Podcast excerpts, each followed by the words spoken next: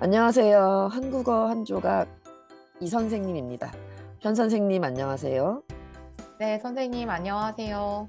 네, 오늘은 한국의 최신 뉴스를 살펴보고 뉴스에 나온 한국어 표현을 공부하는 한국어 한 조각 속 소코너 뉴스 한국어 시간입니다. 네, 그럼 한국의 생생한 이야기 바로 시작해 볼까요? 어, 선생님, 선생님은 콜라 마실 때 그냥 콜라 드세요? 아니면 제로 콜라 드세요? 저는 항상 다이어트 중이라 보통 제로 콜라를 마셔요. 음, 요즘엔 설탕이 들어가지 않은 제로 슈가, 무설탕 제품이 엄청 많잖아요. 맞아요. 제로 슈가 열풍은 음료수부터 시작되었죠.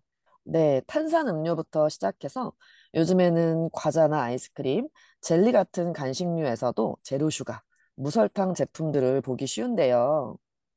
설탕이 들어가지 않았다고 하니까 건강에 덜 나쁠 것 같은 느낌이 들잖아요. 맞아요. 그리고 또 설탕을 넣지 않았는데 단맛이 나는 것도 신기하고요. 그게 설탕같이 단맛을 내는 재료를 감미료라고 하는데 아스파탐이라는 감미료를 사용했기 때문이라고 해요. 네. 그런데 이 아스파탐 감미료가 최근에 뜨거운 이슈가 되었었죠. 오늘은 이 아스파탐 감미료에 대한 뉴스를 살펴보도록 하겠습니다. 네, 좋습니다. 네, 그럼 뉴스를 보기 전에 주요 어휘와 표현부터 살펴보겠습니다. 오늘 어휘는 섭취하다, 대신하다, 유발하다입니다. 첫 번째 어휘는 섭취하다입니다. 섭취하다란 사람이나 식물, 동물 등 생물이 어떤 성분을 몸속으로 들어가게 하는 것, 먹는 것을 말해요. 음, 사람은 매일 음식을 먹지요. 음식을 섭취해요. 그 음식에는 여러 영양소들이 있어요. 예를 들면 탄수화물, 단백질, 비타민 등이요. 그래서 영양소를 섭취하다. 이렇게도 말할 수 있어요. 영양소를 골고루 섭취하는 것이 정말 중요하지요. 맞아요. 사람은 음식을 섭취해서 에너지를 얻어요. 기사에서는 섭취하다뿐만 아니라 섭취량이라는 표현이 나와요. 네, 섭취하는 양, 섭취량이라고 해요. 기사에서 일일 섭취량이라는 표현이 나오고 있는데 하루에 얼마나 먹는지 섭취하는 양을 일일 섭취량이라고 해요. 음, 모든 영양소는 각각 일일 섭취량이 있어요. 예를 들면 프로틴, 단백질의 경우 체중 1kg당 1g을 섭취하는 게 좋다고 알려져 있죠. 맞아요. 일일 섭취량을 지켜가면서 건강을 챙기는 게 좋겠어요. 일일 섭취량을 넘거나 부족하게 섭취하면 건강에 문제가 생길 수 있어요. 네, 맞습니다. 두 번째 어휘는 대신하다입니다. 대신하다란 어떤 대상의 자리나 역할을 바꿔서 새로 맞는 걸 이야기해요. 원래 대상 말고 다른 것으로 바뀌었을 때 사용하죠. 친구가 아르바이트를 해야 되는데 아파서 갈 수 없어요. 그때 제가 친구를 위해서 아르바이트를 해줘요. 친구를 대신해서 아르바이트를 해요. 또는 친구 대신에 제가 아르바이트를 했어요. 이렇게도 말할 수 있어요. 기사의 내용을 보면 요즘 아스파탐이 설탕을 대신하고 있어요. 어, 설탕이 건강에 좋지 않기 때문에 설탕의 자리를 아스파탐으로 바꾼 거죠. 설탕 대신에 아스파탐을 사용해요. 이렇게 대신해라는 표현으로도 사용될 수 있어요. 설탕 말고 아스파탐을 사용한다는 뜻이에요. 네, 좋습니다. 마지막 어휘는 유발하다입니다. 유발하다는 어떤 것이 다른 일을 일어나게 한다는 뜻이에요. 예를 들면 술과 담배는 병을 생기게 만들어요. 술과 담배는 병을 유발해요. 이렇게 말해요. 음, 어떤 일이 나를 흥미롭게 만들 때 무엇이 흥미를 유발해요 라고 말해요. 한국어 한 조각의 컨텐츠는 언제나 흥미를 유발하죠. 네, 맞아요. 어, 또 특정 대상을 보고 어떤 일이나 행동을 하기로 마음을 먹게 되었을 때 동기를 유발한다는 말을 쓰는데요. 한국어를 정말 잘하는 외국인을 보고 나도 한국어를 열심히 공부해야겠다 마음을 먹었을 때 그 외국인을 보면서 동기 유발이 되었다고 해요. 기사에서는 아스파탐이 암을 유발한다고 말하고 있어요. 아스파탐이 암을 생기게 만든다는 뜻이에요. 네, 좋습니다. 네, 오늘 뉴스는 지난 7월 14일 JTBC 뉴스에서 나온 기사입니다. 뉴스의 전체 내용과 동영상 주소는 이 팟캐스트 게시글에 같이 올려놓을 테니까 이 팟캐스트를 듣고 전체 내용을 확인해 보세요. 그럼 뉴스 앞부분을 짧게 들어보세요. 설탕 대신 넣어서 맛을 내는 인공 감미료 아스파탐이 암을 유발할 수 있다고 세계보건기구가 발표했습니다. 다만 과다 섭취하면 위험할 수 있다면서도 하루 섭취량 기준은 지금대로 유지하기로 했습니다. 김지아 기자의 보도입니다.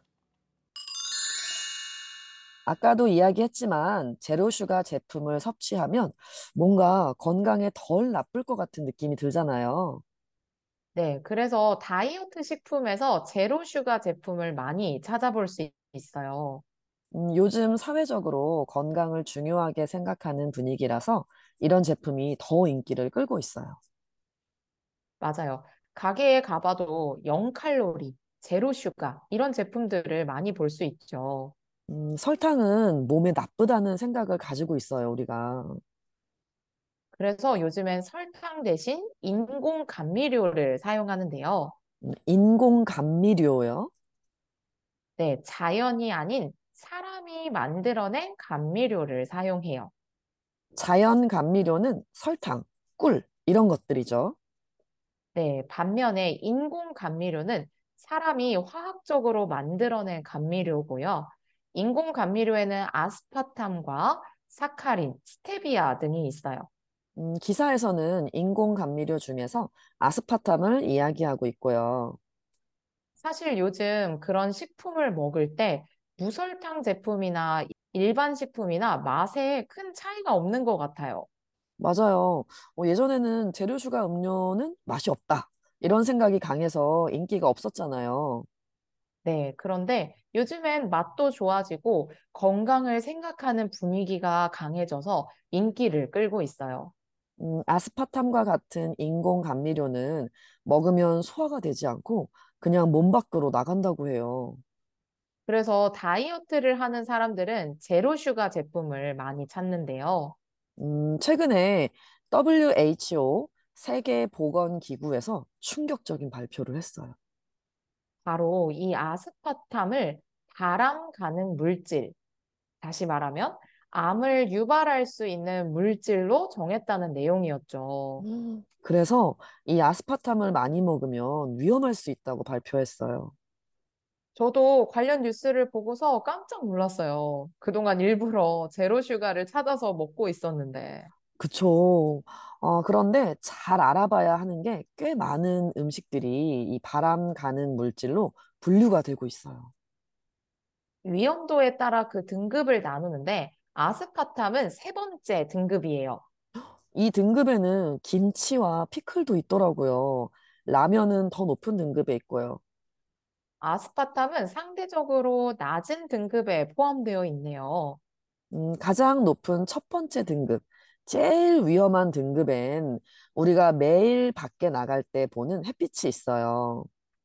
그러니까 우리가 흔히 접할 수 있는 식품이나 물질들 중에는 이렇게 발암 가능 물질이 생각보다 많은 거예요. 그리고 하루 동안 섭취할 수 있는 양을 일일 섭취 허용량이라고 하는데요. 아스파탐의 일일 섭취 허용량을 봐도 걱정할 수준이 아니에요. 음, 식품의 안전을 맡고 있는 국가기관인 식품의약품안전처, 식약처에서는 아스파탐의 일일 섭취 허용량을 정해줬는데요. 성인이 막걸리 33병, 제로 슈가 콜라 50캔 이상 마셨을 때 아스파탐의 일일 섭취 허용량이 넘어간다고 해요. 와, 실제로 다 마시기 불가능한 양이네요. 만약에 WHO의 발표 후에 아스파탐이 위험하다고 생각했다면 이 일일 섭취 허용량을 많이 줄였을 거예요. 음, 그런데 일일 허용량을 그대로 유지하기로 했어요. 그만큼 아스파탐 감미료가 많이 위험하지 않다는 이야기인 것 같아요. 네, 그래서 WHO의 발표 내용에 대해서는 너무 걱정하지 않아도 되는 거죠. 그런데 이 발표가 나온 이후로 식품 업계에서는 잔뜩 긴장하는 분위기예요. 음, 식품업계에서는 아스파탐이 한번 논란이 된 이후에는 재료주가 열풍이 줄어들 거라고 보고 있어요. 아무래도 한 번 사람들이 아스파탐이 암을 유발한다는 이야기를 들은 이상 아스파탐의 이미지가 안 좋아질 거라고 생각하는 것 같아요. 음, 그래서 과자 종류에 아스파탐을 사용한 제과 업계는 이미 아스파탐을 다른 감미료로 바꾸고 있다고 해요. 저도 처음에는 아스파탐이 발암물질이라고 해서 놀랐는데 자세히 알고 나니 크게 걱정이 되지 않더라고요. 음, 맞아요. 어, 그렇다고 해서 아무리 재료 슈가라고 해도 적당히 먹는 게 좋겠죠? 네, 가장 좋은 건 건강한 생활 습관을 가지는 것이죠. 네, 좋습니다. 네, 오늘 한국의 최신 뉴스를 살펴보고 뉴스에 나온 한국어 표현을 공부해 봤는데요. 여러분 어떠셨어요? 실제 최근의 한국 뉴스를 살펴봤는데 도움이 되셨나요? 이 뉴스들은 모두 팟캐스트 게시글에 인터넷 주소를 남겨놓을 테니까 확인해 보세요. 그럼 선생님 수고하셨고요. 여러분도 수고하셨습니다. 네, 선생님, 감사합니다. 그럼 여러분, 다음에 더 생생한 뉴스. 생생한 한국어로 만나요. 음, 그럼 같이 인사할까요? 안녕히 계세요. 안녕히 계세요.